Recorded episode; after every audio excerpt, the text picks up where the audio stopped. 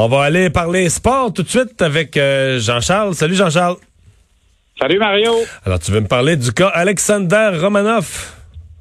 Ouais, c'est un cas intéressant, Romanov. Ça commence à faire couler beaucoup d'encre. On a annoncé, évidemment, tu t'en rappelles, il y a quelques semaines, en grande pompe, euh, sa signature de contrat d'entrée dans la Ligue nationale avec le Canadien. Le Canadien qui, qui, lui, dans le fond, dit avoir bien agi, avoir agi sciemment, parce que Romanov était sous contrat en KHL. Les contrats en KHL se terminent à chaque année au 30 avril. Le Canadien a attendu l'expiration de l'entente de Romanov en Russie et il a aussi attendu que la KHL annonce qu'elle avait annulé le reste de ces séries éliminatoires qui étaient commencées déjà au moment de mise sur pause des activités là-bas.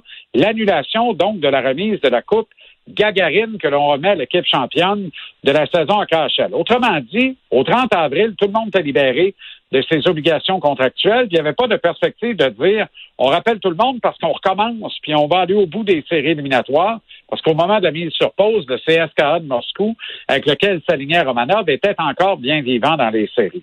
Donc, Romanov était libre comme l'air. Le Canadien a décidé de lui enlever le goût de signer avec une autre équipe là-bas et de lui faire signer son contrat d'entrée dans la Ligue nationale. C'était en lien avec le désir de l'ensemble de l'organisation.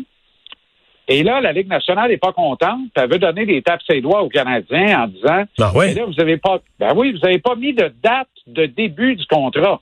Ben oui, mais les, les activités sont sur pause. Ouais, on sait plus où qu'on s'en va avec la Ligue. Là. Ben non, mais le Canadien, c'est évident, Mario, que le Canadien dit si on reprend les activités, que vous entrez 24 équipes en série puis qu'on est là, nous autres, Romanov, ça se peut qu'on le mette dans l'alignement. Et la Ligue nationale dit, ben, ça se peut qu'on vous empêche de le faire. Et là, le Canadien est à genoux dans ses bas avec celle-là. Là. Tu sais, Marc Bergevin comprend absolument pas. Il est pissed off, comme on dit dans le jargon. Il comprend pas ce qui se passe avec ça. Et là, il est en attente d'une réponse définitive de Bill Daly et des autorités de la Ligue nationale en ce sens-là. Mais moi, je trouverais ça malheureux. Je trouve que c'est injuste. Le Canadien a agi sciemment. Romanov était libre. Le Canadien lui a fait signer un contrat.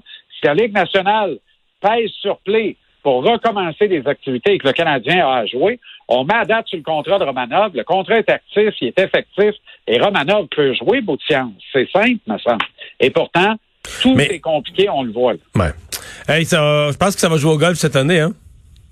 Et Seigneur, j'ai parlé à Daniel Balançon tantôt de Salut Bonjour.